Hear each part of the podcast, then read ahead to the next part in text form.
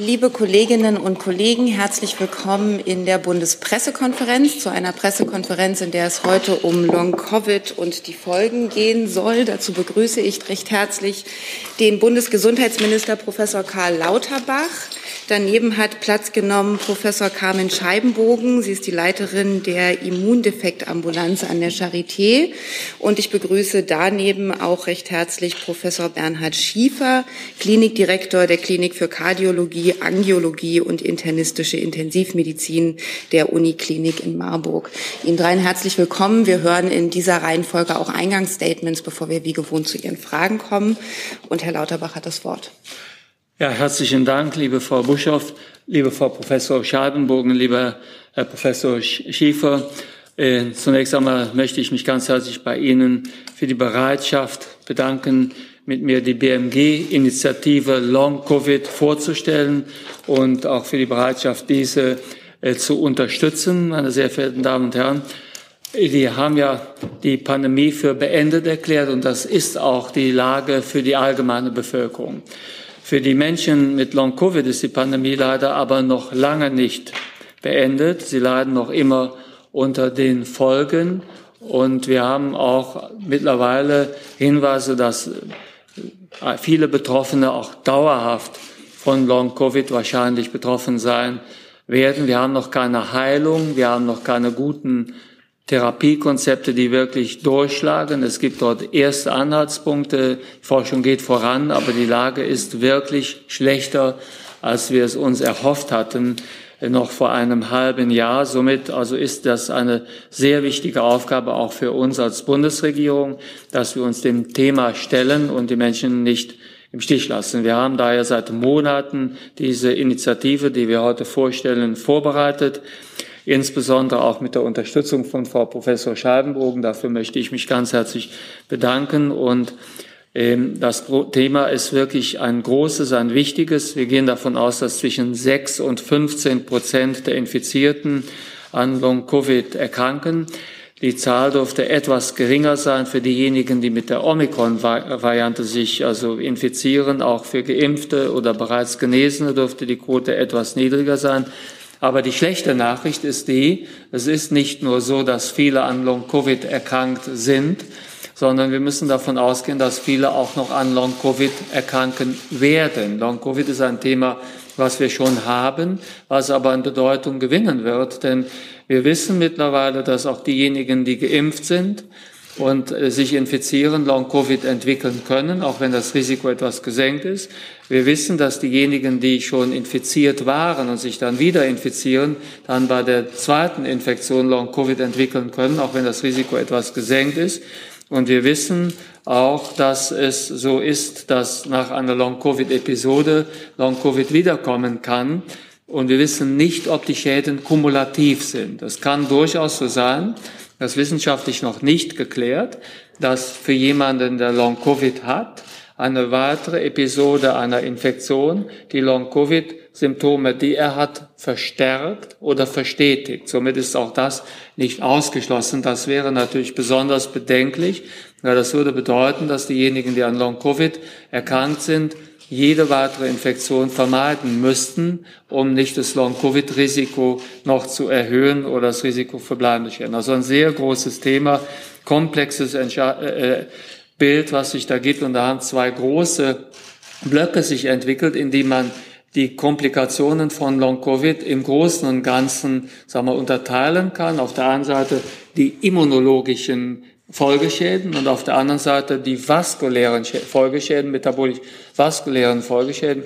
Und die beiden besten Experten, die wir in Deutschland haben für diese beiden Bereiche, für die Immunologie, Frau Professor Scheibenbogen, aber auch für die metabolisch-vaskulären Konsequenzen, Herr Professor Schiefer, die haben wir heute an Bord. Somit sind diese beiden Spezialisten hier auch beratend für uns tätig, weil sie im Prinzip das Gesamtbild gut abdecken. Das ist eine ganz unterschiedliche Schwerpunktbildung und wir wollen beides haben. Ich komme zu unseren drei Initiativen, die wir haben. Zum ersten eben haben wir heute scharf gestellt, äh, als Netz gegeben, ein Informationsportal bund-longcovid.de. Das ist ein Informationsportal, wo wir Informationen zur Verfügung stellen. Dazu sage ich gleich noch etwas. Das zweite ist eben ein wichtiges, also äh, eine wichtige Initiative zur Versorgungsforschung. Und das dritte ist ein runder Tisch, den wir einführen. Fangen wir mit der Versorgungsforschung an. Wir brauchen mehr Mittel für die Versorgungsforschung. Wir haben in Deutschland das Problem, dass es Spitzenversorgung gibt, wie zum Beispiel in der Charité oder in Marburg. Aber die flächendeckende Versorgung, die ist natürlich bei weitem nicht da, wo sie sein muss. Und wie man das am besten umsetzt, das muss erforscht werden. Also welche Art der Versorgung hat langfristig beste äh, Versorgung zur Konsequenz? Und dafür wollen wir Geld zur Verfügung stellen. Das machen wir in zwei Formen. Wir werden trotz prekärer Haushaltslage, wird das BMG, das Bundesgesundheitsministerium, 20 Millionen Euro für die Forschungsprogramme zur Verfügung stellen, die wir dort ausrollen. Und zum Zweiten werden wir noch einmal 20 Millionen zur Verfügung stellen über den Innovationsfonds. Ich habe mich gestern schriftlich mit dem Vorsitzenden des gemeinsamen Bundesausschusses geeinigt, Professor Hecken, dass wir einen Forschungsschwerpunkt fahren werden in der Versorgungsforschung beim Innovationsfonds in der Größenordnung 20 Millionen Euro, somit die 20 Millionen vom Bundesgesundheitsministerium plus die 20 Millionen vom Innovationsfonds werden 40 Millionen für die Versorgungsforschung für Long-Covid zur Verfügung stellen. Ich hatte ursprünglich geplant, dass es 100 Millionen werden. Die Haushaltslage ist sehr prekär, das verfolgen Sie ja. Aber diese 40 Millionen, das ist eine große Initiative. Und das ist mehr, deutlich mehr, als was wir in Deutschland jetzt insgesamt für die Long-Covid-Forschung, auch für die Grundlagenforschung, die vom Bund gefördert wird, ausgegeben haben. Somit eine sehr nennenswerte Initiative. Wenn die Haushaltslage sich verbessert, werden wir auch versuchen, die 100 Millionen zusammenzubringen. Aber wir haben jetzt erst einmal einen Beginn von 40 Millionen. Damit kann man zahlreiche gute Projekte kann man da unterstützen. Und darüber hinaus, auch hier im Rahmen der Forschung, haben wir beim letzten G7 Treffen in Japan auf der Grundlage eines Antrags von mir, von Deutschland, der Bundesregierung, haben wir es erreicht, dass äh, Long-Covid-Forschung ein Schwerpunkt der G7-Länder ist. Da werden natürlich viel größere Summen zusammenkommen. Diese Summen betreffen dann aber in erster Linie die Grundlagenforschung, die Erforschung von Behandlungskonzepten in, durch also Arzneimittel, durch also Interventionen, neue immunologische Konzepte werden über Grundlagenforschung da werden die G7-Länder sehr viel investieren. Das fängt jetzt an und das konnte auch erreicht werden beim letzten G7-Treffen. Komme zum zweiten Punkt, zum Informationsportal. Wie gesagt, www.bmg-longcovid.de. Das ist ein Informationsportal, was wir in Zusammenarbeit mit Frau Professor Scheinbogen also entwickelt haben, was auch in Kooperation mit der Charité und der Abteilung von, Herrn von Frau Scheinbogen weitergeführt wird. Hier geht es darum, dass wir alle Informationen, die es also wissenswerterweise zu Long Covid gibt, an einem Platz versammeln. Das Besondere dabei ist, diese Seite ist aufgebaut mit einem Angebot für Erkrankte, für Ärzte, für Arbeitgeber und für Arbeitnehmer. Viele Fragen und Antworten werden dort aufgearbeitet. Wir klären darüber auf, wir listen auf, wo sind die Kliniken in Deutschland verteilt, die auf Long-Covid spezialisiert sind. Wir bringen auch die Sprechstunden dort äh, zusammen. Wir weisen darauf hin, welche Praxen auf Long-Covid also äh, konzentriert sind, sodass wir ein deutschlandweites Angebot versuchen können zu vermitteln. Dort werden auch neuere wissenschaftliche Erkenntnisse werden aufgearbeitet. Die sind dann eingeteilt in Rubriken, so dass jeder genau erkennen kann, das könnte für mich interessant sein, das könnte für mich nicht so interessant sein. Das ist auch Informationsmaterial, was sich gezielt auch an Ärztinnen und Ärzte richtet, weil wir wollen mit dieser Seite auch für Ärztinnen und Ärzte, auch Herr Schiefer hat dort wesentlich mitgearbeitet. Also wir wollen auch für Ärztinnen und Ärzte wollen wir Informationen zur Verfügung stellen. Was ist eigentlich über Long-Covid bekannt? Wie gehen die Top-Kliniken vor? Was ist, was hat sich bewährt? Was hat sich nicht bewährt? Neueste Erkenntnisse. Somit ein Angebot für Ärzte durch die Spezialisten aufgearbeitet, aber auch für Arbeitgeber, Arbeitnehmer und für Betroffene und eben Informationen, wo man sich also äh, behandeln lassen kann. Darüber hinaus gibt es Gastbeiträge, wie zum Beispiel von Frau Schadenbogen, von Frau Professor Iwasaki von der Yale University oder von Professor Halleck, also in der Uniklinik Köln wichtige Angebote. Das Ganze ist übersetzt in Englisch, Türkisch, auch in Russisch, so dass wir diese Sprachen, die dort oft angefragt werden, abdecken können. Es gibt auch sehr wertvolle Informationen zu Postvac. Auch Postvac wird auf dieser also äh, Website ab, äh, bearbeitet und für MECFS wird ebenfalls Informationen zur Verfügung gestellt, somit eine breite Information, das wird gepflegt und wird weiterentwickelt, wie gesagt, in der wissenschaftlichen Betreuung, die hier schon genannt wurde. Und zum Schluss zum runden Tisch. Wir werden zum 12., am 12.9. zum ersten Mal den runden Tisch im Gesundheitsministerium haben. Dort werden wir Expertinnen und Experten, internationale und nationale Expertinnen und Experten und aber auch Betroffene zusammenbringen, aber auch die Ärzteschaft und Spitzenvertreter der Krankenkassen. Hier sind dann auch ganz gezielt die Selbsthilfeorganisationen, die Vertretungen der Long-Covid-Patienten, der Long-Covid, äh, also Leidenden mit eingeladen, so dass wir über diesen runden Tisch zunächst einmal auch ein Bild bekommen, wie wird an der Praxis äh, das Ganze erlebt, was sind die Bedürfnisse der Long-Covid-Leidenden. Das kommt dann unmittelbar auf uns, Politik, aber auch zu den Wissenschaftlerinnen und Wissenschaftlern und zu den Vertretern der Krankenkassen und der Ärzteschaft. Das wollen wir regelmäßig wiederholen. Also somit ein dreigliedriges System. Und der Output dieser Runden, die Ergebnisse, die werden dann auch auf bund-longcovid.de werden die dann also dargestellt. Wir haben hier eine gesamtgesellschaftliche Aufgabe vor uns und die ökonomische Bedeutung ist auch sehr beachtlich. Ich möchte hier darauf hinweisen, dass hier zum Beispiel eine Studie gibt von der Uni Frankfurt, Professor Ganjour, äh, jemand, der übrigens früher an meinem Institut in Köln geforscht hat, ein erstklassiger also Ökonomen, der hat die volkswirtschaftlichen Schäden von Long-Covid versucht darzustellen und kommt auf eine Gesamtbelastung von 5,7 Milliarden schon jetzt. Das ist ja aufwachsend, weil ich habe ja gerade ausgeführt, dass wir mehr Long-Covid-Fälle bekommen werden, weil wir auch bei zukünftigen Infektionen mit Long-Covid rechnen müssen. Diese Studie habe ich heute auch ins Netz gestellt. Das zeigt, welche Bedeutung das Ganze für den Arbeitsmarkt, für die Produktivität hat. Aber wie gesagt, im Vordergrund steht natürlich das Leiden der Betroffenen. Und da bin ich eben sehr dankbar, dass wir gemeinsam diese dreistufige Initiative heute vorstellen können. Danke. Hi, hier ist Tyler. Ich filme das Ganze. Hier ist Thilo. Ich äh, stelle dir die Fragen. Hier ist Hans. Ich achte aufs Protokoll und stelle fest, wir sind unter drei. Heimliche Info nur für euch. Gar nicht so heimlich. Kann man in den Infos lesen, wie man uns unterstützen kann. Nämlich per PayPal oder Überweisung. Weiter geht's. Dann hat Frau Scheibenbogen das Wort. Ja, vielen Dank, Frau Buschow. Sehr geehrter Minister Professor Lauterbach. Ich möchte vorweg schicken, ähm, postinfektiöse Syndrome ähm, gab es auch schon vor der Pandemie.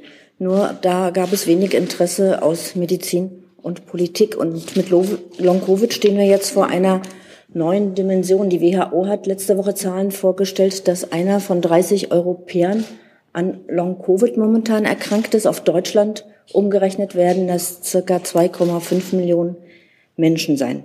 Und das deckt sich auch mit Zahlen aus aktuellen Studien aus England und USA. Und wichtig, auch viele sind schwer betroffen. Es gab gerade eine aktuelle Übersicht aus England, dass von Ärzten, die im Jahr 20 und 21 an Covid, an Long-Covid erkrankt sind, äh, die Hälfte nicht mehr voll berufstätig sein kann und viele gar nicht mehr berufstätig sein können. Und das anhaltend, also seit über drei Jahren. Und in unserer Charité-Studie da haben wir uns die Menschen angeschaut, die nach Covid an ME-CFS erkrankt sind. Das ist die schwerste Form einer postinfektiösen Erkrankung. Und wir sehen jetzt, dass diese Menschen teilweise zwei bis drei Jahre anhaltend schwer krank sind und wir außer einer Symptombehandlung bislang wenig an Besserung erreichen konnten. Und MECFS, das ist eine Erkrankung, die mir besonders am Herzen liegt, denn da gibt es an der Charité schon seit über 30 Jahren einen Forschungsschwerpunkt, den ich vor 15 Jahren dann auch übernommen habe und weitergeführt habe. Und wir wissen, dass wir präpandemisch schon etwa 300.000 Menschen hatten, die alleine in Deutschland betroffen waren. Und wir haben Zahlen von der ähm, Kassenärztlichen Bundesvereinigung, dass es 2021 schon 500.000 waren. Wir können also davon ausgehen, dass diese Zahlen sich durch die Pandemie verdoppelt haben.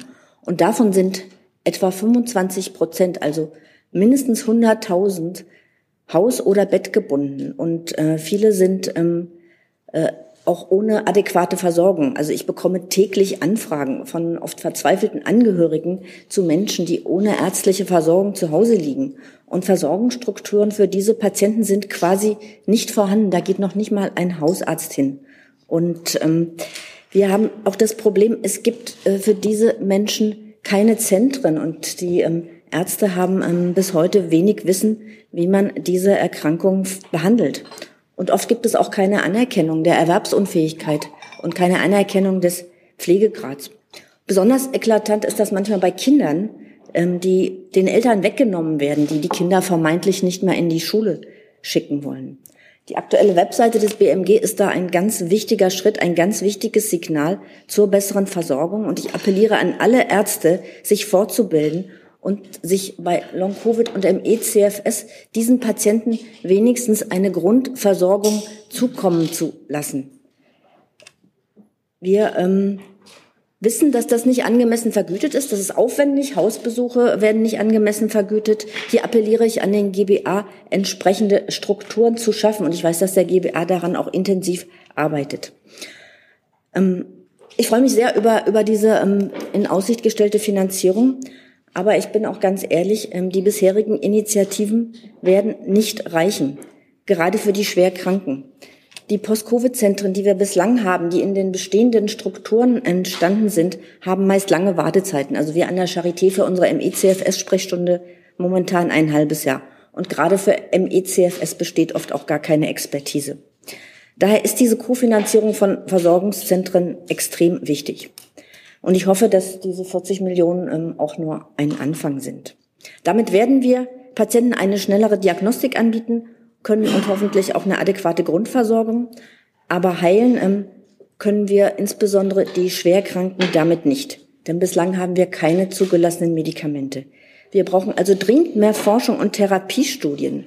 Und damit wir hier schnell vorankommen, sollten wir Forschung und klinische Studien Hand in Hand machen.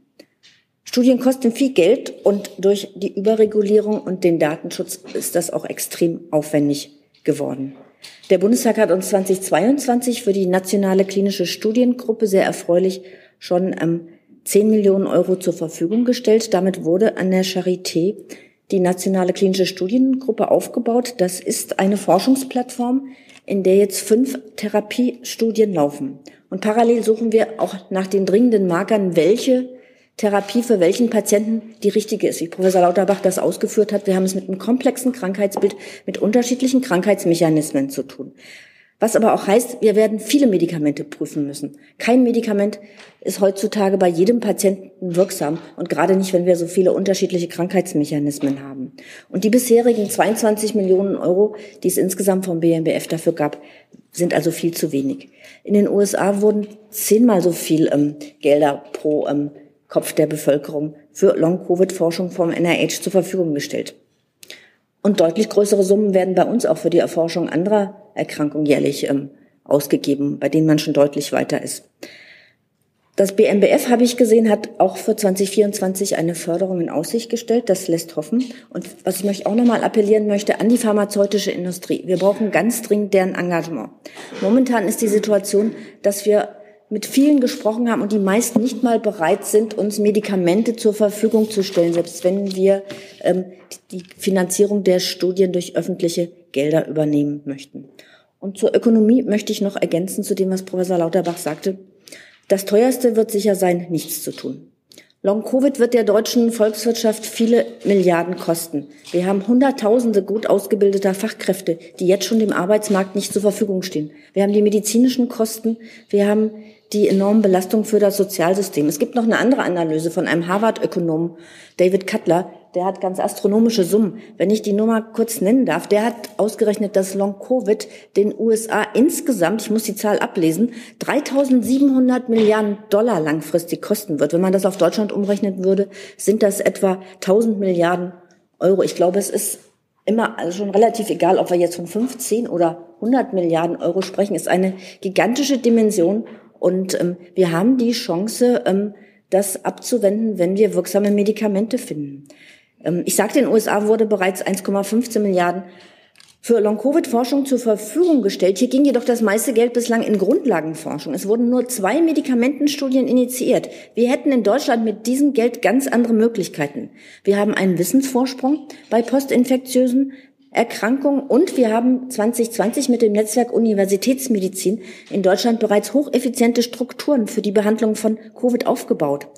In denen könnten wir natürlich jetzt sehr effizient auch Long-Covid-Therapien prüfen. Wir haben eine erste Förderung des BMBF, ein sogenanntes adaptives Therapieschema, auch sehr elegant. Und es wird eine erste Multicenter-Studie unter Leitung von Frau Professor Ferischel 2024 in Deutschland auch geben. Und mit diesen beiden Therapieplattformen könnten wir deutlich schneller als in USA sein, wirksame Behandlungen zu finden. Die Voraussetzung dafür sind jedoch eine längerfristige Förderung.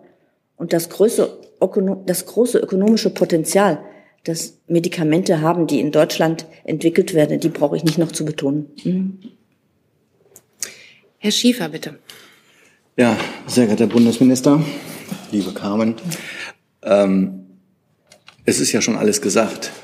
Die ökonomischen Auswirkungen von Post-Covid sind desaströs. Es gilt, für uns Mediziner das Ziel, die weitere Invalidisierung, die Entwicklung hin zu MECFS bei Erwachsenen, aber vor allem auch bei Kindern, wo wir viel weiter zurück sind in der Versorgungsstruktur, eine, ein, ein Auffang, ein Netz zu bauen, wo der, wofür der Aufschlag jetzt gemacht wurde, sowohl über die GBA-Initiative als auch über das Bundesgesundheitsministerium, die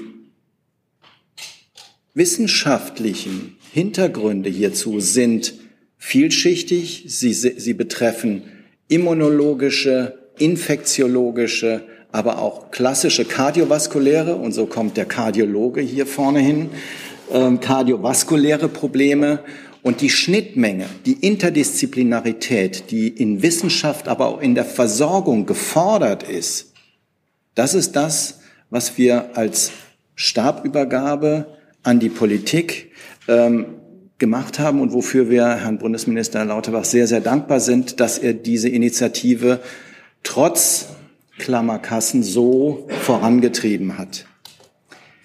Wir dürfen die Augen nicht verschließen von dem, was das Coronavirus unserer Gesellschaft angetan hat und auch wenn ich nur ein Erwachsenenkardiologe bin, so liegen mir vor allem auch die vielen, vielen Kinder und Jugendlichen, die sich auch bei mir in der Sprechstunde vorstellen, sehr, sehr am Herzen.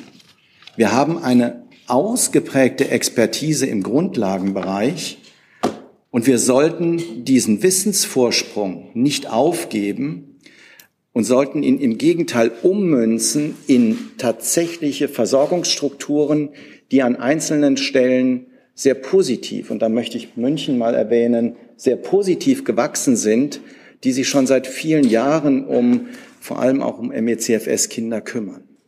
Wir sollten aber auch die Augen nicht verschließen vor Dingen, die uns vielleicht unangenehm sind. Und dazu zählt unter anderem auch, dass dieser Impfstoff, der ja viele, viele, viele Hunderte, Tausende Menschen vor schwersten Infektionen gerettet hat, auch Nebenwirkungen hat. In geringer Art und Weise, die hat er.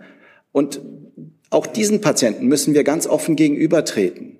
Und da appelliere ich an meine Kollegen, nicht die Augen zu verschließen, zu sagen, es gibt die Erkrankung nicht, ich möchte sie nicht behandeln. Hier gilt das Credo, was Carmen Scheibenbogen ebenso deutlich gebracht hat, nämlich bilden wir uns gemeinsam weiter und sorgen wir dafür, dass diese vielen Zehntausend Patienten, die wir durch Corona in unsere Hände bekommen haben, dass die adäquat versorgt werden, dass diese Patientenströme in die richtigen Hände gelenkt werden und dass Ärzte ähm, mit diesen Erkrankungen umgehen können.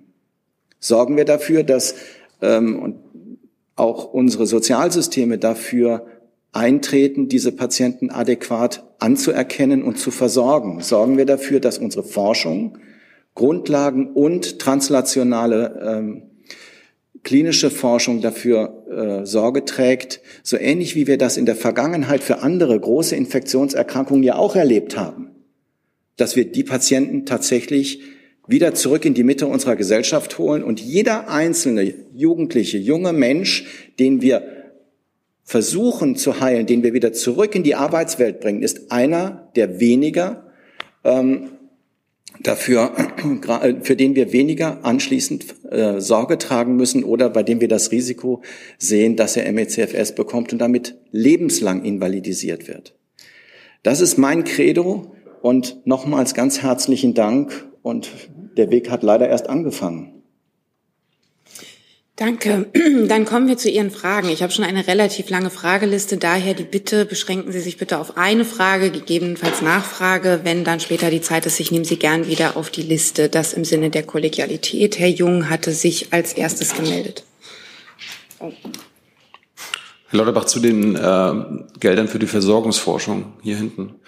Ähm, Sie sagten im Januar, Zitat, mein Haus will die sogenannte Versorgungsforschung künftig mit 100 Millionen Euro fördern. Im April haben Sie das bei der Zeit nochmal bekräftigt. Jetzt verkaufen Sie uns 20 Millionen Euro sogar noch als Erfolg. Ähm, Sie meinten vorhin, dass die Menschen sich nicht im Stich gelassen fühlen sollen. Das ist genau das, was jetzt passiert. Sie lassen die Menschen im Stich, weil sie nur noch 20 Millionen statt den 100 Millionen zur Verfügung stellen, obwohl sie gesagt haben, das ist notwendig. Also zunächst mal ist ja keine Frage, sondern eine Unterstellung. Und äh, ich möchte darauf hinweisen, zunächst einmal, es sind 40 Millionen, war die Initiative, dass 20 Millionen jetzt genutzt werden durch den gemeinsamen Bundesausschuss, ist ein äh, Ergebnis auch von Gesprächen, die ich mit dem Vorsitzenden geführt habe und darum gebeten habe, dass ein entsprechender Forschungsschwerpunkt hier aufgebaut wird.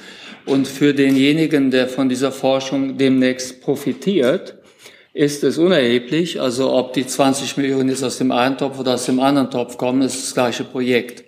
Zum Zweiten, also die 100 Millionen sind ja nicht ausgeschlossen. Ich kann es aber jetzt nicht ankündigen und ich glaube, es ist nicht ehrenrührig, wenn man sagt, dass in einer Haushaltslage, in der wir derzeit sind, wo in vielen Ministerien gekürzt wird, wo ich das abwenden kann für mein Ministerium, indem ich einfach den Vorsorgefonds nicht weiter finanziere. Ich kann ja für die Pflege wie auch für die gesetzliche Krankenversicherung kann ich ja Kürzungen abwenden. Über Kürzungen in anderen Ministerien hören Sie ja täglich in den Talkshows und in Ihren Berichterstattungen. Das kann ich ja für mein Haus ausschließen. Dass ich aber unter diesen besonderen Umständen ohne jede Kürzung in Pflege oder Krankenversicherung dann Schwierigkeiten habe, diese 100 Millionen darzustellen, wie ich es mir selbst gewünscht hatte, zumindest zum jetzigen Zeitpunkt.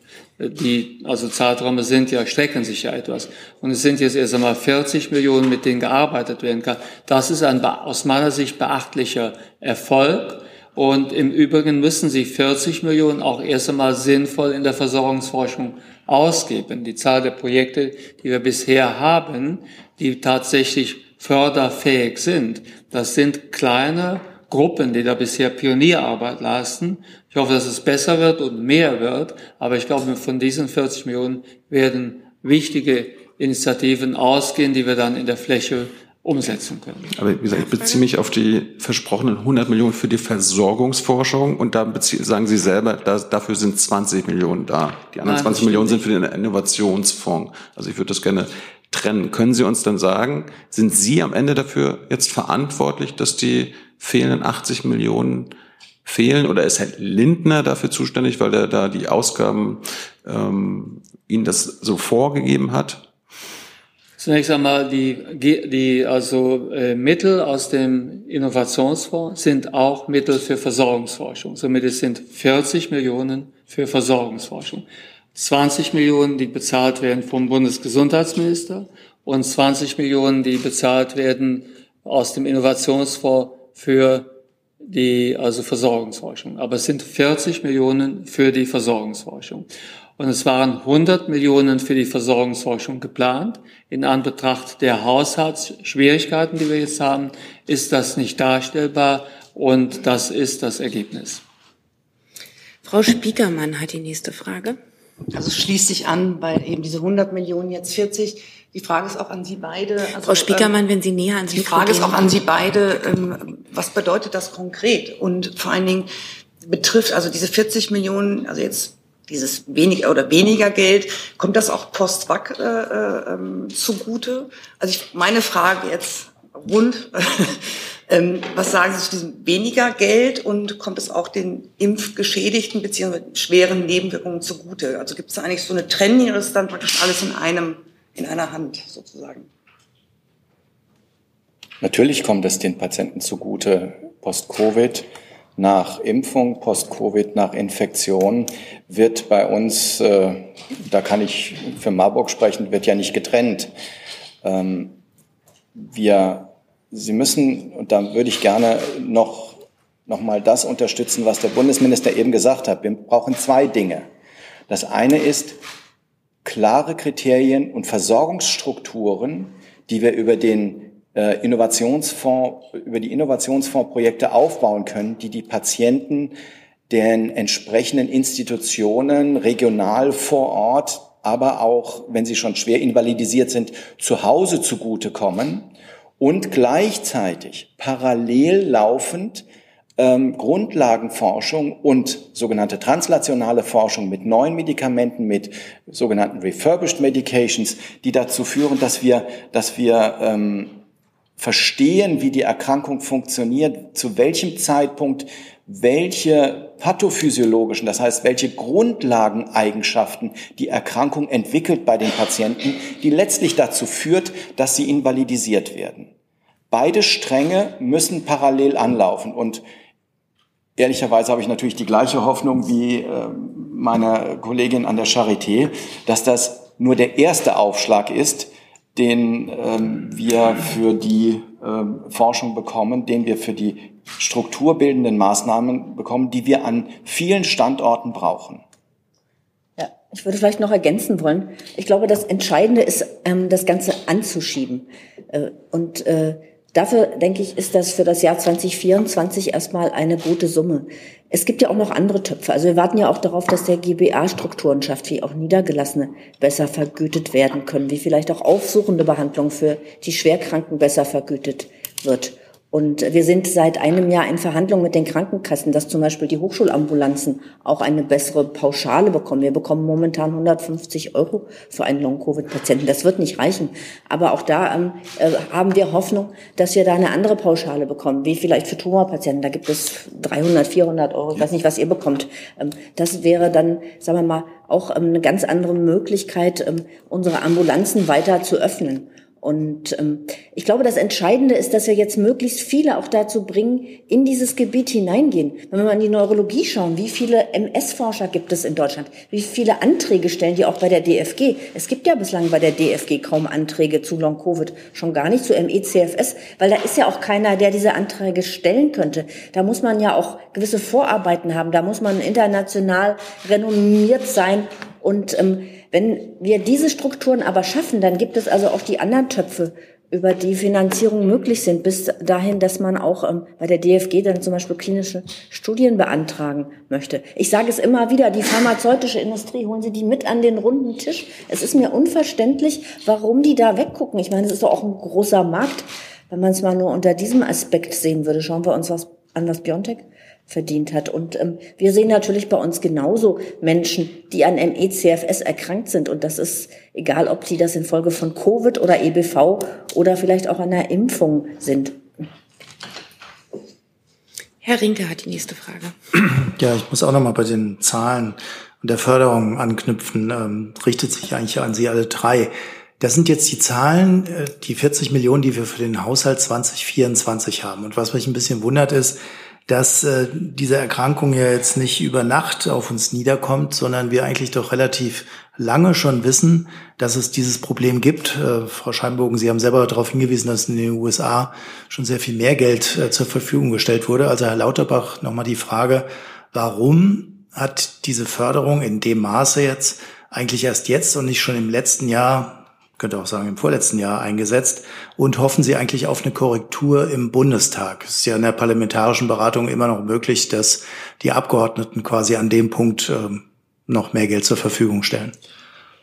Zunächst einmal, ich stimme Frau Scheibenbogen zu, wenn es uns gelingt, die 40 Millionen, die jetzt für Versorgungsforschung aufgebaut werden, wenn es uns gelingt, diese wirklich gut einzusetzen, dass wir gute Projekte haben, dann sind wir gut bedient und auch gut unterwegs. Das ist also ein, äh, also äh, das ist ein nicht selbstverständliches Ereignis. Wir müssen, Sie müssen erst einmal für 40 Millionen auch gute Versorgungsprojekte haben. Das ist nicht selbstverständlich. Es hat bisher, das wurde ja eben schon dargestellt, auf der Ebene der Grundlagenforschung, aber auch auf der Ebene der Versorgungsforschung hat es nicht viel an Anträgen gegeben. Mir sind auch keine Anträge bekannt, die im letzten Jahr nicht gefördert worden wären, die dieses Volumen auch nur im Ansatz gehabt hätten.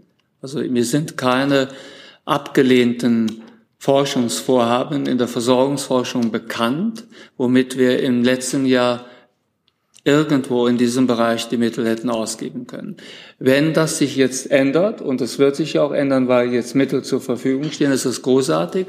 Ich glaube, dass wir auf der Strecke in den nächsten Jahren auch also noch mehr Mittel bekommen werden. Ich bin mit dem Ergebnis, dass wir jetzt erstmal diese 40 Millionen durch diese zwei Bereiche zur Verfügung haben, bin ich zufrieden. Und das ist ein Ergebnis, was keine Kleinigkeit gewesen ist im Rahmen der derzeitigen Haushaltssituation. Sie sehen ja, dass wir selbst in Bereichen wie beim BAföG also leider zu schmerzhaften Kürzungen verpflichtet sind. Und von daher sind diese Mittel erstmal gut auszugeben, damit es auch viel zu erreichen. Darf ich kurz nachfragen? Ich hatte ja gefragt, ob ähm, Sie darauf hoffen, dass im parlamentarischen Verfahren die Summe noch steigt. Also das wollen Sie gar nicht. Sie das will ich damit nicht sagen, aber ich bin hier nicht derjenige, der sich also mit Hoffnung in der Politik bewegt, sondern ich versuche die Dinge zu machen und den Beitrag, den ich selbst leisten kann, den liefere ich. Die nächste Frage hat die Kollegin hier vorne in der Mitte. Ja, Kaya Klapser von der Welt. Hallo.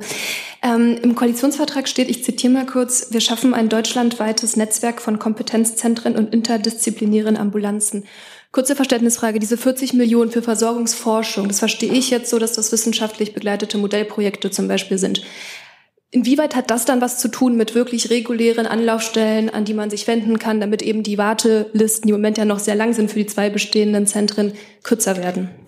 Ja, die, das, ein solches Netzwerk aufzubauen, das ist, äh, was die Finanzierung angeht, Gegenstand der, der Bezahlung durch die Krankenkassen. Und wir wollen ja ein solches Netzwerk auch aufbauen durch das Netz, was wir jetzt zur Verfügung stellen auf der äh, Website, die wir also kreiert haben, somit, dass wir erst einmal einen Überblick uns verschaffen, wer arbeitet derzeit an Long-Covid in der Forschung, in der Versorgung, wo sind die Ambulanzen. Und der gemeinsame Bundesausschuss arbeitet ja an einem Modell zur Vernetzung der Versorgungsstrukturen und auch an einer Richtlinie der, der evidenzbasierten Long-Covid-Behandlung. Somit glaube ich, sind wir mit der also Initiative Long-Covid wo wir erst einmal zusammenbringen, was gibt es in Deutschland überhaupt. Das ist ja jetzt der erste offizielle Überblick, wo man sehen kann, wo wird in welcher Region, in Praxen oder in Klinikambulanzen Long-Covid behandelt was sind die Spezialsprechstunden, dass wir erstmal diesen Überblick haben.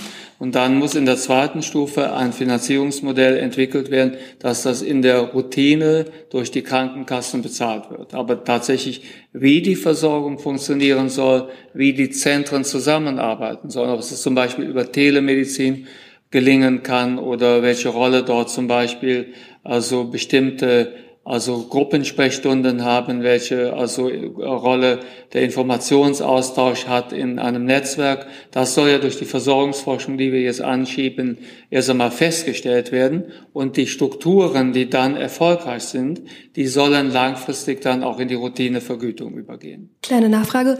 Mein Eindruck ist, wenn ich mit Betroffenen spreche, dass es weniger an Informationen über Anlaufstellen mangelt, sondern schlicht an den Anlaufstellen selbst. Und es gibt ja auch schon eine Webseite von der Bundeszentrale für Gesundheit gesundheitliche Aufklärung mit Informationen zu Long-Covid. Also warum gibt es jetzt eine neue Webseite und ist tatsächlich das Informationsdefizit das Hauptproblem und nicht, dass es einfach zu wenige Anlaufstellen gibt? Also beides, aber tatsächlich die also Arbeit der BZGA ist ja mit aufgegangen in unsere weitaus also sagen wir, umfänglichere Information. Wir richten uns ja gezielt an Ärzte, an also Betroffene, an Arbeitnehmer und an Arbeitgeber, bringen neue wissenschaftliche Erkenntnisse auf diese Seite, haben eine Hotline, die zur Verfügung steht und geben automatisch quasi die, die verknüpfen diese also Website mit den Sprechstunden, wo man sich dann einbuchen kann. Somit ist es schon also eine viel umfänglichere also Initiative. Und das ist nicht in Konkurrenz zu dem, was es schon gibt, sondern soll halt eine gut gepflegte, sehr große Plattform geben, wo sich jeder informieren kann, vom Arzt bis hin zum Betroffenen. Das ist aus meiner Sicht eine Ergänzung dessen, was wir derzeit haben. Es ist natürlich richtig, dass wir bisher zu wenige Spezialsprechstunden haben. Da ist aber auch die Information also mit Teil des Problems. Also wenn es jetzt mehr Informationen gäbe, wie behandle ich eigentlich Long-Covid? Wie also identifiziere ich Long-Covid? Wie identifiziere ich genau MECFS? Was ist da schon an Behandlungsmöglichkeiten da? Je mehr Menschen das wissen, je mehr Ärzte das zum Beispiel wissen, desto größer wird auch das Angebot sein, solche Spezialsprechstunden anzubieten. Somit, ich würde nicht unterschätzen, die also Bedeutung von Spezialinformationen für Ärzte, wenn es darum geht, wie viele Ärzte können demnächst diese Sprechstunden noch anbieten. Da ist diese Website und auch die wissenschaftliche Betreuung dessen, was wir machen, durch das Institut von Frau Scheibenbogen von großer Bedeutung. Also somit die Information baut das Angebot der Versorgung mit auf, aber wir haben derzeit an beidem zu wenig. Wir haben ein riesiges Informationsdefizit in der Praxis, auch bei niedergelassenen Ärztinnen und Ärzten. Das wird Frau Scheibenburger, aber auch Schiefer werden das bestätigen können. Es ist bei weitem nicht so, dass also die Mehrzahl der niedergelassenen Kolleginnen und Kollegen jetzt hier schon spezialisiert wären auf die Versorgung dieser Patienten, sind aber in ganz Deutschland verteilt. Hier haben wir wichtige Defizite. Das sind auch Informationsdefizite. Daher arbeitet der GBA an der Richtlinie. Und wir haben natürlich auch Versorgungsdefizite. Herr Jessen hat die nächste Frage. Herr Lauterbach, äh, Ihre bisherige Argumentation lässt ein wenig an der Sinnhaftigkeit der ursprünglichen Forderungen zweifeln. Denn Sie sagen jetzt, es macht schon Mühe, die 40 Millionen auszugeben. Warum fordern Sie dann 100? Das kann nicht in Ihrem Interesse sein. Deswegen sagen Sie uns doch bitte, was kann bei einer um 60 Prozent reduzierten, beim um 60 Prozent reduzierten Etat nicht mehr stattfinden, was bei den 100 Millionen hätte stattfinden können? Die 100 Millionen waren ja vorgesehen für einen längeren Zeitraum. Die sollten ja jetzt nicht in Kürze ausgegeben werden. Und wir werden halt sehen, was mit den Geldern, die jetzt zur Verfügung stehen, was an Forschung kommt. Wenn es zum Beispiel so wäre, dass wir sehen, dass die Forschung einen enormen Einfluss auf die Versorgungs, also Qualität hat, dass wir sehr schnell auch Dinge in die also Fläche bringen können, dass also die Ergebnisse dieser Versorgungsforschung schnell dazu führen, dass auch die Versorgungsstrukturen und die Vergütung der Versorgung angepasst werden kann. Dann würden wir in der Tat die restlichen 60 Millionen gar nicht benötigen. Ich drücke es mal simpel aus. Je erfolgreicher die Versorgungsforschung ist, desto klarer ist, wie wir die Versorgung verändern würden. Und dann würden wir auch sehr schnell die Ergebnisse dieser Versorgungsforschung zur Grundlage der Verbesserung der Strukturen und auch der Vergütung machen. Wenn wir jetzt viel Versorgungsforschung machen, die nicht erfolgreich ist, wir sehen immer noch keine Konzepte, die funktionieren. Wir haben einiges ausprobiert. Es hat in der Telemedizin nicht funktioniert. Wir haben zum Beispiel dieses Netzwerk der Universitätskliniken, die sich ja jetzt beschäftigen damit in, also sagen wir mal an, in, äh, also Investigatoren getriebenen äh, äh, Studien ans Netz gebracht, es hat aber keine Ergebnisse gebracht. Dann muss nachgelegt werden. Aber einfach ausgedrückt, je erfolgreicher die Versorgungsforschung ist, desto schneller geht es in die Routine, desto weniger Geld wird benötigt. Ich habe eine Nachfrage an Frau äh, Scheibenbogen. Sie haben ja MECFS sozusagen als einen wesentlichen Schwerpunkt und ich glaube, es ist auch ein wesentliches Krankheitsbild, vor allem bei Frauen benannt. Inwiefern ähm, ist das, was Sie für nötig halten, mit dem reduzierten Etat jetzt noch machbar oder wo sagen Sie, eigentlich, um das zu tun, was nötig wäre, bräuchten wir mehr als diese jetzt im Raum stehenden 40 Millionen? Also ich ähm, denke, wir werden ähm, über das Jahr 2024 hinaus auch weiter Unterstützung brauchen, weil so schnell werden wir diese Strukturen nicht anpassen können. Und wir müssen ja auch an die denken, die schon seit vielen Jahren oder teilweise Jahrzehnten schon weitgehend unversorgt zu Hause sind mit ME-CFS, die jeden Tag darauf warten, dass, dass endlich ähm, etwas passiert. Und ich glaube, ein wesentlicher Faktor dabei, den wir heute noch gar nicht absehen können, ist auch, wie schnell finden wir wirksame Medikamente. Wir sind hier in einer gewissen Weise in einer guten Situation, denn wir haben ja schon sehr viele Medikamente zugelassen für Erkrankungen, bei denen auch Autoimmunität, Entzündungen, Gefäßfunktionsstörungen eine Rolle spielt. Und wir könnten diese ganzen Medikamente nehmen und jetzt prüfen bei MECFS, bei Post-Covid. Und das ist ja etwas, was wir auch ähm, aufgebaut haben und auch begonnen haben.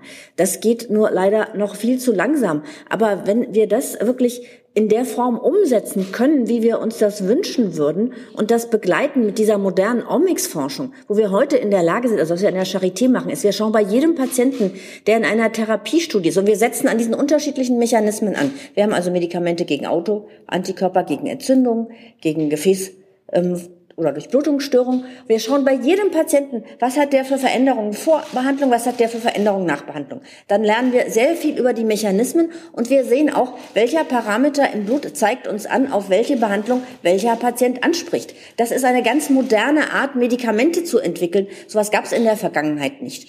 Und wenn wir das effizient machen und wenn wir die pharmazeutische Industrie, ich sag's noch mal, dazu bekommen, solche Medikamente kosten teilweise 50.000 Euro für einen Behandlungszyklus. Und selbst die müssen wir kaufen. Aber wenn wir das wirklich Hand in Hand machen würden und auf diesen Plattformen, die wir aufgebaut haben, die Professor Schiefer hat, die an vielen anderen Stellen da sind, und da sind wir in Deutschland wirklich richtig gut, das haben wir ja auch gesehen bei Akut-Covid, dann könnten wir möglicherweise in relativ kurzer Zeit diese Medikamente finden und dann müssen wir sie nur noch zulassen und diesen ganzen Regulierungswahn, ähm, der damit einhergeht, da brauchen wir auch Leute, die uns dabei unterstützen. Aber grundsätzlich ist das möglich. Ja, und da muss es auch hingehen. Also wir sprechen auf der einen Seite von Versorgung, die ist super wichtig. Es kann nicht sein, dass wir Patienten zu Hause liegen lassen, die nicht mal eine Behandlung bekommen ihrer schweren Schmerzen, ähm, die nicht mal in der Grundversorgung unterstützt werden. Das müssen wir Stand heute unbedingt verbessern. Und dafür ist so etwas ein wichtiges Signal. Aber ein wichtiges Signal ist auch an die ganzen niedergelassenen Ärzte, sich das nochmal anzuschauen und auch nochmal sich ein bisschen reinzudenken. Und ich muss auch sagen, wir haben da ein Problem. In der Vergangenheit wurden diese postinfektiösen Erkrankungen gerade in Deutschland oft als psychisch eingestuft, als psychosomatisch und auch falsch behandelt. Und dieses Wissen sitzt tief. Und es ist auch ganz schwierig. Und das erlebe ich selbst immer wieder, dass wir da auch kritisiert werden. Und was soll der niedergelassene Arzt dann denken? Hat jetzt die Scheibenbogen recht oder hat ein anderer recht? Also das muss endlich aufhören. Wir haben viele Artikel geschrieben gemeinsam in den letzten zwei Jahren. Wie kann man die Grundversorgung machen? Es sind ganz einfache Dinge, Schmerzen, Kreislauf, Schlafstörungen behandeln. Das kann Stand heute in der Breite ähm, erfolgen und damit können wir vielen Patienten schon mal maßgeblich helfen. Und für morgen brauchen wir die wirksamen Medikamente. Wir müssen die Patienten da rausholen und wir können es. Wir beide behandeln so off-label schon, ja. Also wir behandeln so im Graubereich Menschen schon mit Medikamenten, von denen wir denken, die könnten helfen. Und wir sehen, diese Erkrankungen sind behandelbar. Wir sehen bei einigen Patienten, dass die sehr gut ansprechen und dass die selbst in dieser schweren Form der Erkrankung relativ schnell genesen können. Deswegen, ich bin Onkologin, ich sage immer, das sind Erkrankungen, die wären eigentlich sehr gut zu behandeln und gut zu heilen. Wenn wir nur endlich verstehen würden, wie das geht, und wir verstehen es nicht deswegen nicht, weil es nicht so kompliziert ist, sondern weil es bislang kaum untersucht wurde. Wir mit unseren kleinen Arbeitsgruppen können so ein großes Problem nicht lösen. Aber wenn wir das deutschlandweit machen, und da kommt jetzt auch nochmal das BMBF ins Spiel, Frau Stark-Watzinger ähm, ist da sehr gut eingedacht. Ich habe auch mehrfach schon mit ihr gesprochen. Und wir brauchen auch eine ähm, Grundausstattung und Fortführung dieser äh, Studienplattform. Also wir brauchen letztendlich eine nachhaltigere Finanzierung. Wir haben momentan Geld bis 24. Das wird nicht reichen. Geben Sie uns das Geld, geben Sie uns jedes Jahr äh, äh an der Charité zum Beispiel fünf Millionen und Herrn Schiefer seine fünf Millionen und fünf, sechs anderen auch, dann bin ich mir relativ sicher, dann haben wir in drei Jahren die Medikamente, die wir brauchen. Und Holen Sie ähm, die Pharmazeuten dazu, die diese Medikamente haben. Lassen Sie uns da aber wirklich was Gutes, was Innovatives machen. Wir haben die Möglichkeit, das auch zu tun. Wir wissen, wie es geht, oder? Wir haben doch gute Ansätze. Und ähm, wenn wir diese Unterstützung bekommen, bin ich wirklich zuversichtlich, dass wir dann vielleicht auch die Versorgung in dem Umfang gar nicht mehr brauchen und dass dann alles auch in das mündet, was wir für alle anderen Erkrankungen auch haben. Solche Strukturen, wie wir sie heute haben für die Multiple Sklerose, für Tumorpatienten. Solche Strukturen sollten wir hoffentlich in ein paar Jahren auch haben. Nur ein Satz, also am 12. September, wo wir den runden Tisch haben, ist natürlich auch die pharmazeutische Industrie mit zugegen, auch die Wissenschaftler aus diesem Bereich. Die nächste Frage hat Frau Bader. Ja, Herr Lauterbach, ähm, sehen Sie es mir nach, ich muss noch mal nachfragen. Ich habe es nicht ganz verstanden, ähm, was die Kollegin auch gefragt hatte zu den Kompetenzzentren. Diese 40 Millionen, die sind jetzt nicht dafür vorgesehen, da gibt es noch mal Verhandlungen mit den Krankenkassen oder können Frau Professor Scheibenbogen und Herr Professor Schiefer das Geld jetzt auch dafür einsetzen, dass sich die Wartezeiten für die Patienten äh, verkürzen, sie mehr Stellen schaffen? Und diese, diese 20 Milliarden aus Ihrem Haus, sind die schon im Haushaltsentwurf drin? Ich habe die da nicht gefunden. Ja, vielen Dank. Zunächst einmal, natürlich können im Rahmen der Versorgungsforschung auch Stellen geschaffen werden in Spezialambulanzen, die es da gibt, wenn es dann entsprechende Anträge gibt. Und das sind Anträge, die, um ein Beispiel zu nennen, sich damit beschäftigen, ähm, Kolleginnen und Kollegen aufzuklären, die jetzt auch darüber nachdenken, in der Fläche Long-Covid-Behandlung anzubieten. Das wäre ein denkbares Projekt oder telemedizinische Projekte oder äh, also äh, Projekte, wo dann untersucht wird, ob eine bestimmte Form der also äh, Aufklärung der Patienten einen Unterschied mit. Das kann alles also in diesen Zentren gefördert werden.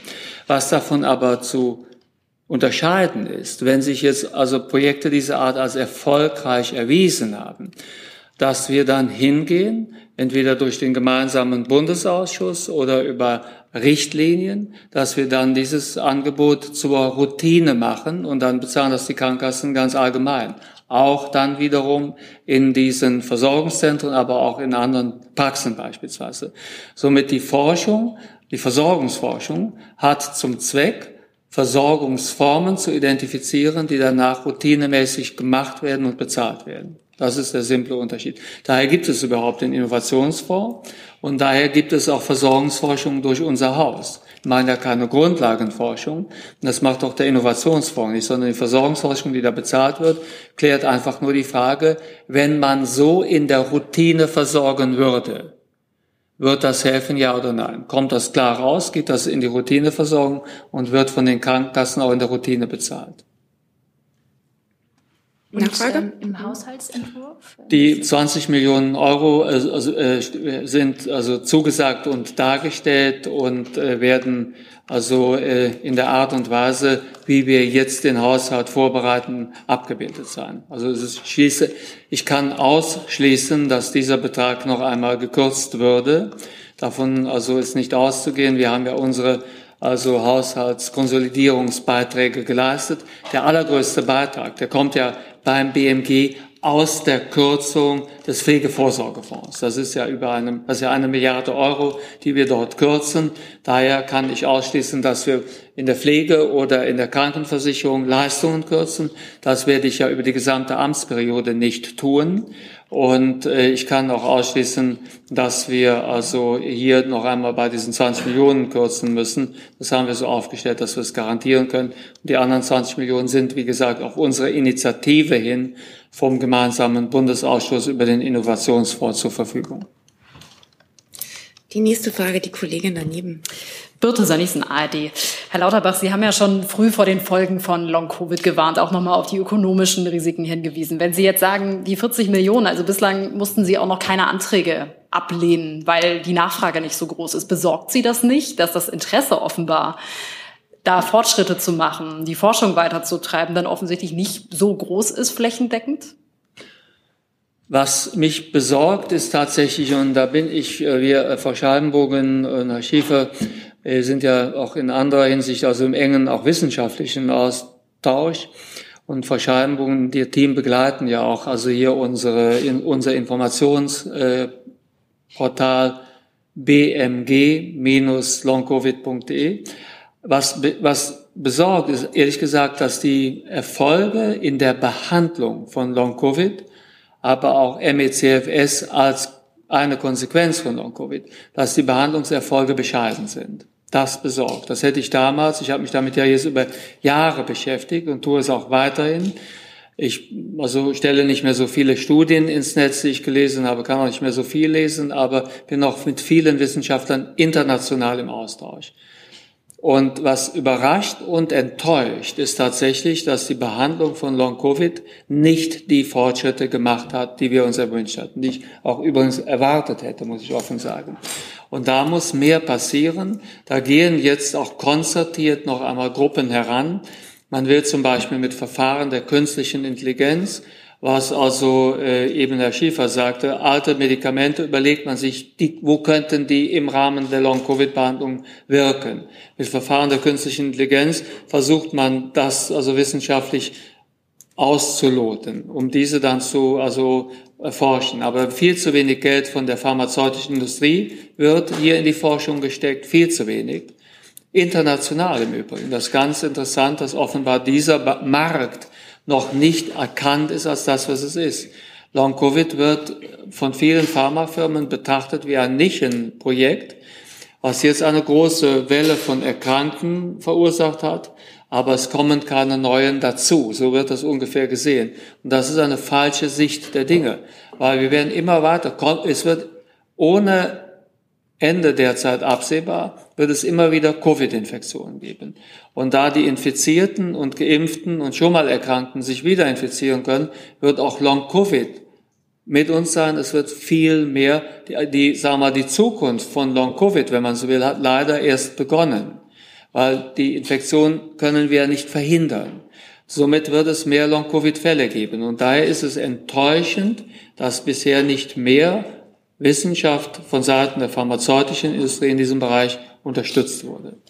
Und Sie haben alles dafür getan, um genug Anreize zu setzen, dass sich da alle engagieren oder sehen Sie da auch bei sich noch Luft nach oben was zu tun? Ich bin zum Beispiel also im Gespräch mit Pharmafirmen, die hier in Frage kämen. Ich bin also auch im Übrigen daran in Arbeit, die Forschungsbedingungen in Deutschland für diese Art Forschung zu verbessern.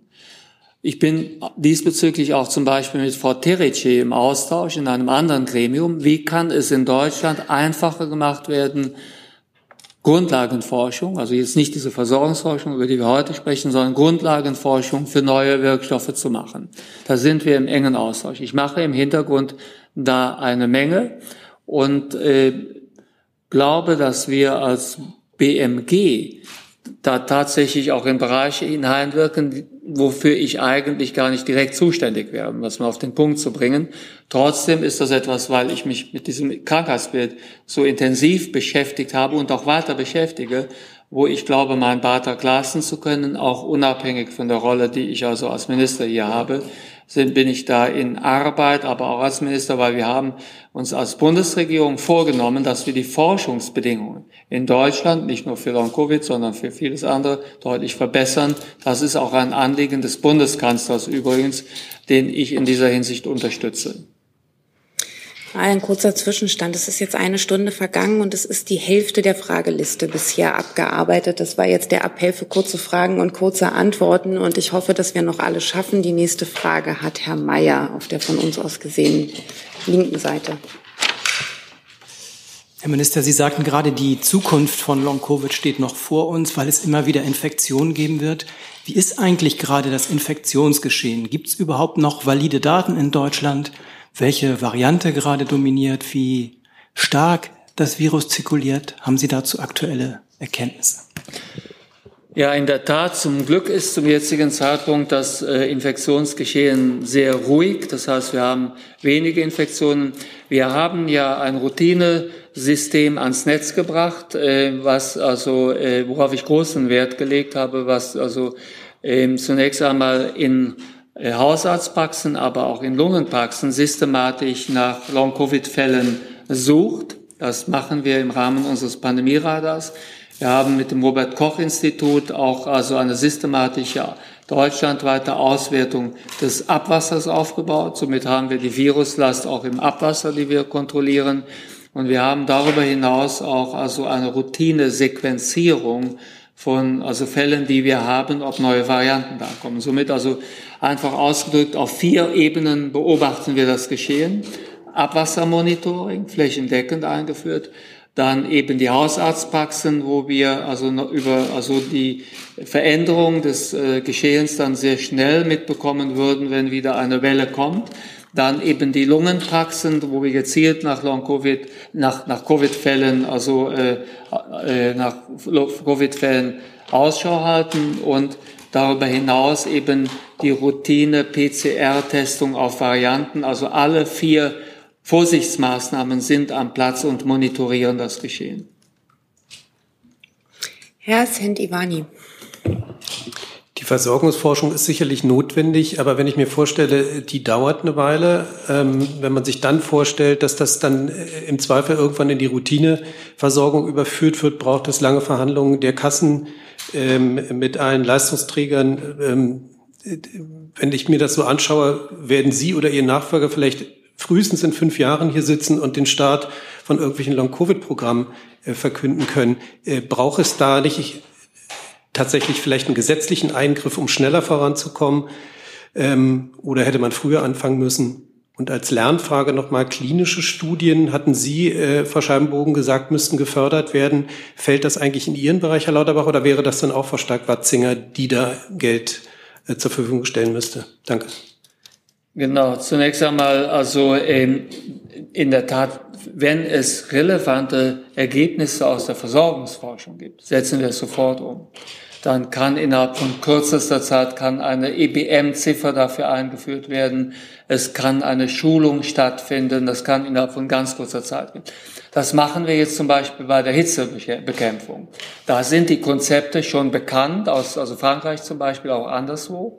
Und wir werden jetzt innerhalb von ganz kurzer Zeit, werden wir in den deutschen Hausarztpraxen ein System ausrollen, wie also Hausärzte dann äh, ältere Patienten auf die, also auf den Umgang mit Hitze vorbereiten. Da gibt es Schulungen, da werden wir eine EBM-Ziffer, dazu werden wir, da werden wir, wie wir das machen, werden wir hier vor Ort, also hier in dieser, an dieser Stelle, werden wir schon am 27.07. vorstellen. Das geht dann, das muss, das wird dann so etwas, wenn man Konzepte hat, geht das sehr schnell. Also wir sind da schon in den Praxen mit den Konzepten, weil die Konzepte gab es ja schon in Frankreich. Wir sind damit den Konzepten in der Praxis schon noch bevor wir es vorstellen, also vor dem 27. Juli, sind die Konzepte da, geht es sehr schnell, dann ist das in Wochen umsetzbar, nicht in Monaten, würden wir in Wochen umsetzen. Das Problem, was wir haben, wir haben wirklich noch nicht die Konzepte, daher die Versorgungsforschung. Und klinische Studien sind nicht mein Zuständigkeitsbereich. Trotzdem werde ich aber auch in Absprache mit der Kollegin Stark-Watzinger, werde ich beim runden Tisch auch die pharmazeutischen Unternehmen dabei haben und die Wissenschaftler und werde versuchen, das Studiengeschehen hiermit anzuschieben, weil ich das auch als also Wissenschaftler für hochnotwendig halte. Der Kollege dahinter Klinische mit der Forschung, pardon. Klinisch, die Förderung der klinischen ähm, Studien ist nicht mein Bereich. Ich sagte ja, ich bin dafür nicht zuständig, sondern es ist im Bereich des BMBFs. Aber trotzdem werden wir im Rahmen dieses runden Tisches auch mit den pharmazeutischen Unternehmen, die dann ja auch eingeladen sind, über das Anschieben von klinischen Studien sprechen. Und ich bin in einer anderen Hinsicht betroffen, weil ich im Auftrage des Bundeskanzlers an Konzepten arbeite oder nicht im Auftrag, sondern im Einvernehmen mit dem Bundeskanzler arbeite ich an Konzepten wie die Rahmenbedingungen zur Durchführung von klinischen Studien verbessert werden können. Da arbeite ich auch mit Frau Terici zusammen, die eben schon erwähnt wurde. Wir haben in Deutschland schlechte Rahmenbedingungen für die Durchführung von klinischen Studien. Also die äh, Problematik kenne ich sehr gut aus unterschiedlichen Zusammenhängen, auch als jemand, der große klinische Studien in Deutschland gemacht hat. Und ich versuche daher, die Rahmenbedingungen zu verbessern. Daran arbeitet an auch mein Haus, aber die Finanzierung von klinischen Studien ist nicht in unserem Haushalt und auch nicht in unserem Aufgabenbereich. Das ist natürlich beim BMBF. Der Kollege dahinter. Andreas Becker, Nordkorea Mediengruppe. Dankeschön. Im Versorgungsdefizit, Informationsdefizit, keine Heilung, keine Medikamente, keine Therapie. Man doktert nur an den Symptom heran prekäre Haushaltslage. Das ist ja ein sehr düsteres Bild, was hier gezeichnet wird. Können Sie einem Long-Covid-Patienten, der zu Hause mit schweren Schmerzen im Bett liegt, noch irgendwie Hoffnung machen jetzt, wann Licht am Ende des Tunnels da ist? Ja, auf jeden Fall. Also zunächst einmal, Frau Scheibenbogen hatte eben schon ausgeführt, es gibt tatsächlich auch schon Therapien, im Wesentlichen für die Symptome im Übrigen die wir viel zu wenig nutzen. Ich, äh, Sie können das gleich vielleicht noch einmal ausführen. Wir haben zum Beispiel die wirklich nicht akzeptable Situation, dass bei Long-Covid-Patienten, die erhebliche Schlafstörungen haben, die falschen Arzneimittel zur Bewältigung dieser Schlafstörungen eingesetzt werden. Und das hat aber für die Lebensqualität dieser Menschen eine enorme Bedeutung. Da gibt es ein riesiges Wissensdefizit ein riesiges Wissensdefizit, um nur ein Beispiel zu nennen. Das ist ein Licht am Ende des Tunnels. Und wir, wir, wir, es werden jetzt auch Studien gemacht, die Hoffnungsträger sind. Es ist nicht ganz, also alles verloren. Auch bei der MECFS-Versorgung ist das so. Und wenn wir jetzt eine Versorgungsforschung auflegen, wo wir in kurzer Zeit dann bessere Versorgungskonzepte dann auch sehr schnell ausrollen, wie gesagt, hätten wir diese Konzepte, wären wir als Bund in der Lage, binnen weniger Wochen diese Konzepte in die Praxis zu bringen. Das ist doch, das ist doch Hoffnung. Ja, wenn ich noch ergänzen darf, also genau, es gibt, äh, es gibt eine einfache Grundversorgung ähm, mit Medikamenten, die ganz gezielt auch diese Symptome lindern können. Und die findet aber leider in der Breite momentan nicht statt. Und das hat auch damit zu tun, dass nach wie vor viele Kollegen diese Erkrankung als psychosomatisch einordnen. Und nehmen wir das Beispiel dieser schweren Belastungsintoleranz, dass also viele Menschen nach Alltagsaktivitäten schon eine Verschlimmerung ihrer Symptome haben. Wenn dann aber trotzdem die ähm, körperliche Aktivität und Sporttherapie als Verfahren gerade in der Rehabilitation auch eingesetzt wird, mit dem vermeintlichen Ansatz, die Fatigue dadurch zu verbessern. Und wir erleben, dass viele Betroffene kränker als der Reha gehen, als sie reingegangen sind. Dann ist das ein enormes Versorgungsdefizit, was auch durch Aufklärung abstellbar wäre. Also und da haben wir in diesem Jahr mehrere Artikel geschrieben. Auch im Deutschen Ärzteblatt gab es vor wenigen Wochen wieder einen Artikel, wo einfach diese, diese einfachen Dinge auch drinstehen. Und man hat schon eine Grunderfahrung. Wie behandle ich bei diesen Patienten die Symptome? Da äh, greifen nicht äh, unbedingt alle Standardmedikamente, aber man kann Patienten mit einer guten hausärztlichen Versorgung schon ein gewisses Stück an Lebensqualität zurückgeben. Und das ist dringend notwendig, weil die Lebensqualität bei MECFS-Betroffenen ist mit die niedrigste von allen Erkrankungen. Und, und da setze ich einfach große Hoffnung, dass durch die Aufklärung ähm, das auch ankommt in der Breite. Und wenn alle Ärzte das wissen und die Patienten versorgen, jeder Einzelne hat ja gar nicht so viele davon, dann könnten wir auch Stand heute relativ schnell schon einen ersten wichtigen Schritt machen. Aber wie gesagt, das reicht natürlich nicht. Wir brauchen genau wie wir das bei anderen Erkrankungen auch haben. Unsere Zentren, unsere Spezialambulanzen für die initiale Diagnostik, für die Erstellung der Therapiekonzepte und wir brauchen die Medikamente. Wir brauchen dieses Gesamtpaket. Das ist relativ klar, was wir brauchen. Und die Frage ist jetzt, wie schnell bekommen wir das umgesetzt? Aber diesen ersten Schritt, Versorgung in der Breite, der ist morgen umzusetzen. Ich würde das gerne noch mal erwähnen. Hier ist jetzt ein paar Mal gefallen, ähm, sind Sie denn jetzt mit den 40 Millionen zu zufrieden, ja oder nein? Ehrlicherweise, ich bin so häufig aufgetreten und habe gesagt, wir brauchen für zehn Jahre eine Dekade des, der Long-Covid-Forschung. Da ist Post-Vac drin, da ist die, sind die Kon Konsequenzen in Richtung MECFS drin. Aber wir müssen irgendwann mal einen Aufschlag machen. Und der Aufschlag tut weh. Ja, der tut weh, der tut jedem von uns weh. Auch wir müssen ja Kürzungen brauchen. Wir brauchen diese Institute, wir brauchen zehn große Institute, virtuell vernetzt, digital zusammengeführt, gemeinsame Konzepte, erleichterte Studienlage, gemeinsame Strukturen, nicht den ähm, die, die föderale Dysbalance, die wir häufig sehen, dass in Bayern Dinge anders laufen, als sie in Schleswig-Holstein laufen. Und oder. Und das die, das ist ein Aspekt, den wir bisher überhaupt noch nicht erwähnt haben. Die Länder sind ja nicht außen vor. Die Länder sind ja mit ihren entsprechenden Strukturen, was die KV und was die Ärztekammern betrifft, integraler Bestandteil in der Versorgung und der Aufklärung. Die müssen ja auch mitgenommen werden. Wir brauchen Strukturen, die bundesweit die Patienten an jedem Ort gleich versorgen. Wir brauchen Grundlagenforschung, die uns die Möglichkeiten ergibt. Und das ist nicht anders, als wir es vor, als ähm, äh, Frau Professor Scheidenbogen und ich angefangen haben in der Medizin, gab es eine Erkrankung, die heute in unserem Alltag, in unserem Leben mit der Behandlung angekommen ist. Das ist HIV. Und das ist auch eine Erkrankung, die wie Post-Vac und MECFS aus einer, ich möchte es mal wirklich sagen, Schmuddelecke kam. Keiner wollte sich diesen Erkrankungen widmen.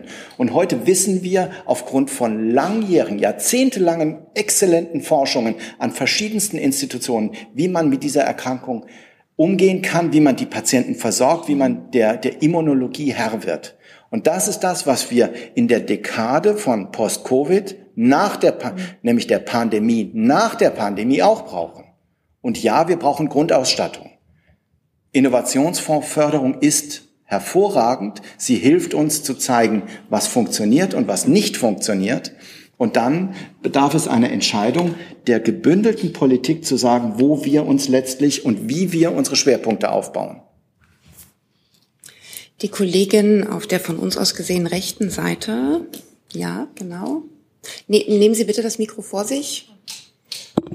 Ja, Repan Funke Mediengruppe, hallo. Ich würde gerne nochmal ähm, mich auf dieses kommen keine neuen dazu beziehen. Und zwar sind die Abwasserwerte beim Covid-Monitoring zuletzt um 129 Prozent gestiegen. Gibt es irgendwie wieder ein verdecktes Pandemiegeschehen? Zunächst die, äh, der Anstieg um 129 Prozent, den Sie hier vortragen. Man muss überlegen, also was ist die Basis hier? Wenn es also sehr, sehr geringe Konzentrationen gibt und man hat an wenigen Standorten dann plötzlich wieder Infektionsgeschehen, dann sind diese prozentualen Anstiege nicht wirklich besorgniserregend. Wir haben im Moment keinen Hinweis darauf, dass es eine also äh, von uns nicht beobachtete Welle gäbe, weil das System, was wir jetzt am Platz haben, eben mit dem Abwassermonitoring, mit den Praxen, Hausärzte und Facharztpraxen und darüber hinaus eben das PCR-Screening, damit würde uns eine kommende Welle auf keinen Fall entgehen. Hey Leute, diese Folge wird diesmal präsentiert von unserem Partner, äh, äh, Partnern, der Junge Naiv Crowd. Tausende Menschen, die uns jeden Monat mit Geldgeschenken beglücken. Danke dafür und jetzt geht's weiter. Herr Jung.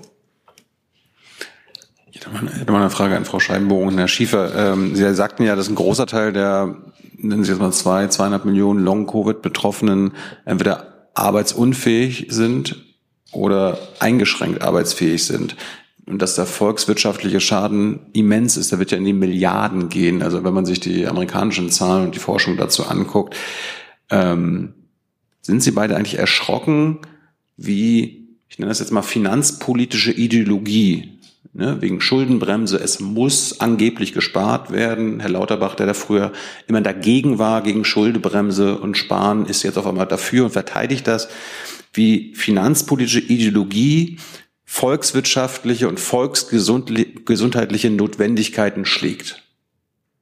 Das ist eine persönliche Frage an Sie beide.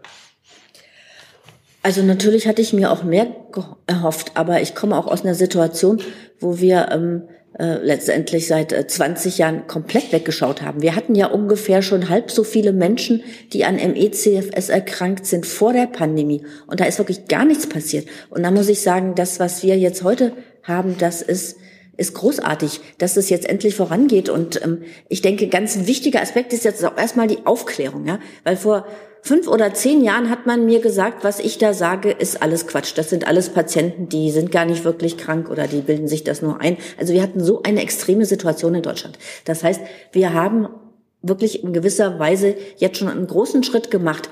Aber ich würde mir natürlich wünschen, ich würde mir wünschen, dass wir jetzt ganz schnell ähm, die Patienten in der Breite versorgen und dass wir ähm, auch ganz schnell klinische Studien machen. Ich sage es nochmal, das ist der Schlüssel dazu, dass wir aus dieser Situation rauskommen können und dass wir das Ganze wirklich zum Guten wenden können.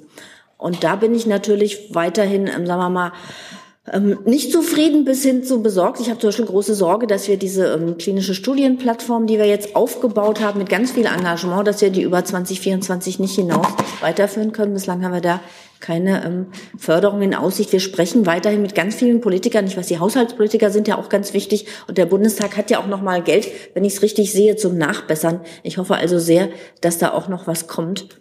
Und ähm, aber ja, wir ähm, es ist in der Vergangenheit viel, viel zu wenig getan worden und es wird jetzt immer noch zu wenig getan. Aber ich sehe auch, ich möchte nicht in der Rolle von Professor Lauterbach sein, dass das immer ganz schwierig ist, in unserem Land da was durchzusetzen mit vielen Kompromissen. Und deswegen bin ich jetzt erstmal doch ganz zufrieden mit dem, was wir heute gehört haben.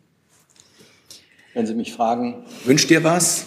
Natürlich, wünscht ihr was? Zehn Zentren, zehn Millionen pro Jahr Grundausstattung, die Dekade von Long-Covid. Sie wird uns kommen, sie wird uns begleiten. Ähm, warum ich davon ähm, überzeugt bin, dass das äh, uns begleiten wird, sind die großen Parallelen, die wir zur Influenza-Pandemie äh, 1918 hatten. Da sind vor allem neurodegenerative kardiovaskuläre Erkrankungen dramatisch angestiegen danach. Und wir müssen einfach als Ärzte, und hier rede ich jetzt als Arzt, nicht als, als Gesundheitspolitiker und nicht als Finanzpolitiker, sondern als Arzt, uns eng auch an das halten, was uns die Medizingeschichte mit ähnlichen Erkrankungen schon gelehrt hat. Ist alles publiziert, liegt alles auf dem Tisch und es gilt die Sorgfalt für unsere Patienten, dafür zu sorgen, dass, dass keine weiteren neuen Patienten dazukommen. Nachfrage, kurz bitte. Aber ein, ein wichtiger Punkt war noch der runde Tisch im Herbst. Äh, da fragen sich die Betroffenen, äh, also wenn es eine Sache nicht braucht, ist es jetzt ein runder Tisch, weil die Vernetzung der Long-Covid-Betroffenen hat ja wunderbar geklappt die letzten Monate und Jahre. Warum machen Sie das jetzt als ein großes Ding? Für wen soll der sein? Für Sie selbst? Nein, also die, ein runder Tisch, wo Wissenschaftler, die Kassenärztliche Vereinigung, der Hausärzteverband, äh, die Wissenschaftler in der Versorgungsforschung, die pharmazeutische Industrie und, die Politiker zusammenkommen, den hat es bisher nicht gegeben. Einen solchen runden Tisch gab es nicht. Das ist ja ein runder Tisch, der dann mit den Betroffenen darüber reden soll, was kann umgesetzt werden, was kurzfristig hilft auf der Grundlage der Erkenntnisse, die wir haben.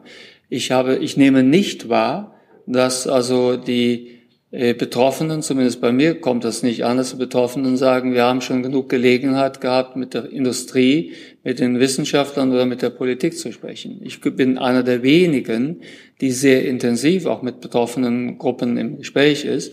Aber einen solchen Rundentisch hat es in Deutschland noch nicht gegeben. Der soll ja zum konkreten Ergebnissen führen, wie das übrigens bei runden Tischen bei mir im Haus üblich ist. Wenn wir uns zum Beispiel zum Hitzeschutz treffen, dann weil wir einen konkreten Hitzeschutzplan auflegen, der dann umgesetzt wird. Und so soll es auch hier sein. Die runden Tische sind bei uns immer ergebnisorientiert. Ich habe jetzt noch Frau Spiekermann und Frau Bader. Schaffen wir die beiden letzten Fragen? Dann Frau Spiekermann. Äh, Frau Professor Scheibenbogen, Sie haben gerade gesagt, wenn man denn mit der Pharmaindustrie Hand in Hand ginge, könnte man relativ schnell möglicherweise Medikamente finden oder entwickeln, die den Betroffenen auch helfen. Gibt es auch äh, äh an Sie die Frage, gibt es Kontakte zu Herstellern? Also Sie kennen ja die Krankheit auch recht gut. Also gibt es einen Austausch oder gibt es eine Rückkopplung? Gibt es irgendeinen Kontakt zu Herstellern? Ja, ich habe mit vielen gesprochen und ähm, es gibt es auf unterschiedlichen Ebenen. Bayer zum Beispiel machen wir gemeinsam eine klinische Studie und andere haben das grundsätzlich abgelehnt. Frau Bader? Ja, Sie hatten ja Zahlen genannt ähm, zu Post, äh, zu Long-Covid. Gibt es auch tatsächlich, das ist ja schwierig, man weiß noch nicht viel Zahlen, wie viele der Betroffenen es bei Postwag gibt und auch schon, weiß man schon, wann man eine Definition haben wird, welche Symptome da alle runterfallen. Das ist ja für die Betroffenen auch immer recht schwer. An Sie drei eigentlich an. Was ist jetzt genau, nochmal genau die Frage, Entschuldigung. Jetzt Zahlen zu Postwag war die Frage. Postwag. Wie viele Betroffene, genau, das ist ja auch schwierig. Nein, also gibt es keine belastbaren Zahlen, die wir offiziell hätten, aber äh, ein Experte in diesem Bereich ist ja auch Herr Schiefer. Vielleicht können Sie dort ausführen. Ja, also es bleibt bei 0,02, 0,03 aller Geimpften. Ähm, eine genaue Erfassung dazu gibt's nicht, muss man tatsächlich sagen. Das Einzige, was wir definitiv wissen und was wir über die letzten ja, Jahre beobachtet haben, ist, dass die Symptomatik, die klinische Symptomatik von Postvac tatsächlich der fast identisch ist zu der von Post-Covid-Nachinfektion. Es gibt diese Impfnebenwirkungen. Wir hätten wahrscheinlich vor äh, drei Jahren anfangen müssen, das ganz konsequent zu erfassen. Ähm, Zahlen dazu in Deutschland kann man tatsächlich nur schätzen. Dann scheinen mir alle Fragen beantwortet. Danke unseren Gästen fürs Kommen und das Beantworten aller Fragen. Und ich beende die Pressekonferenz. Tschüss.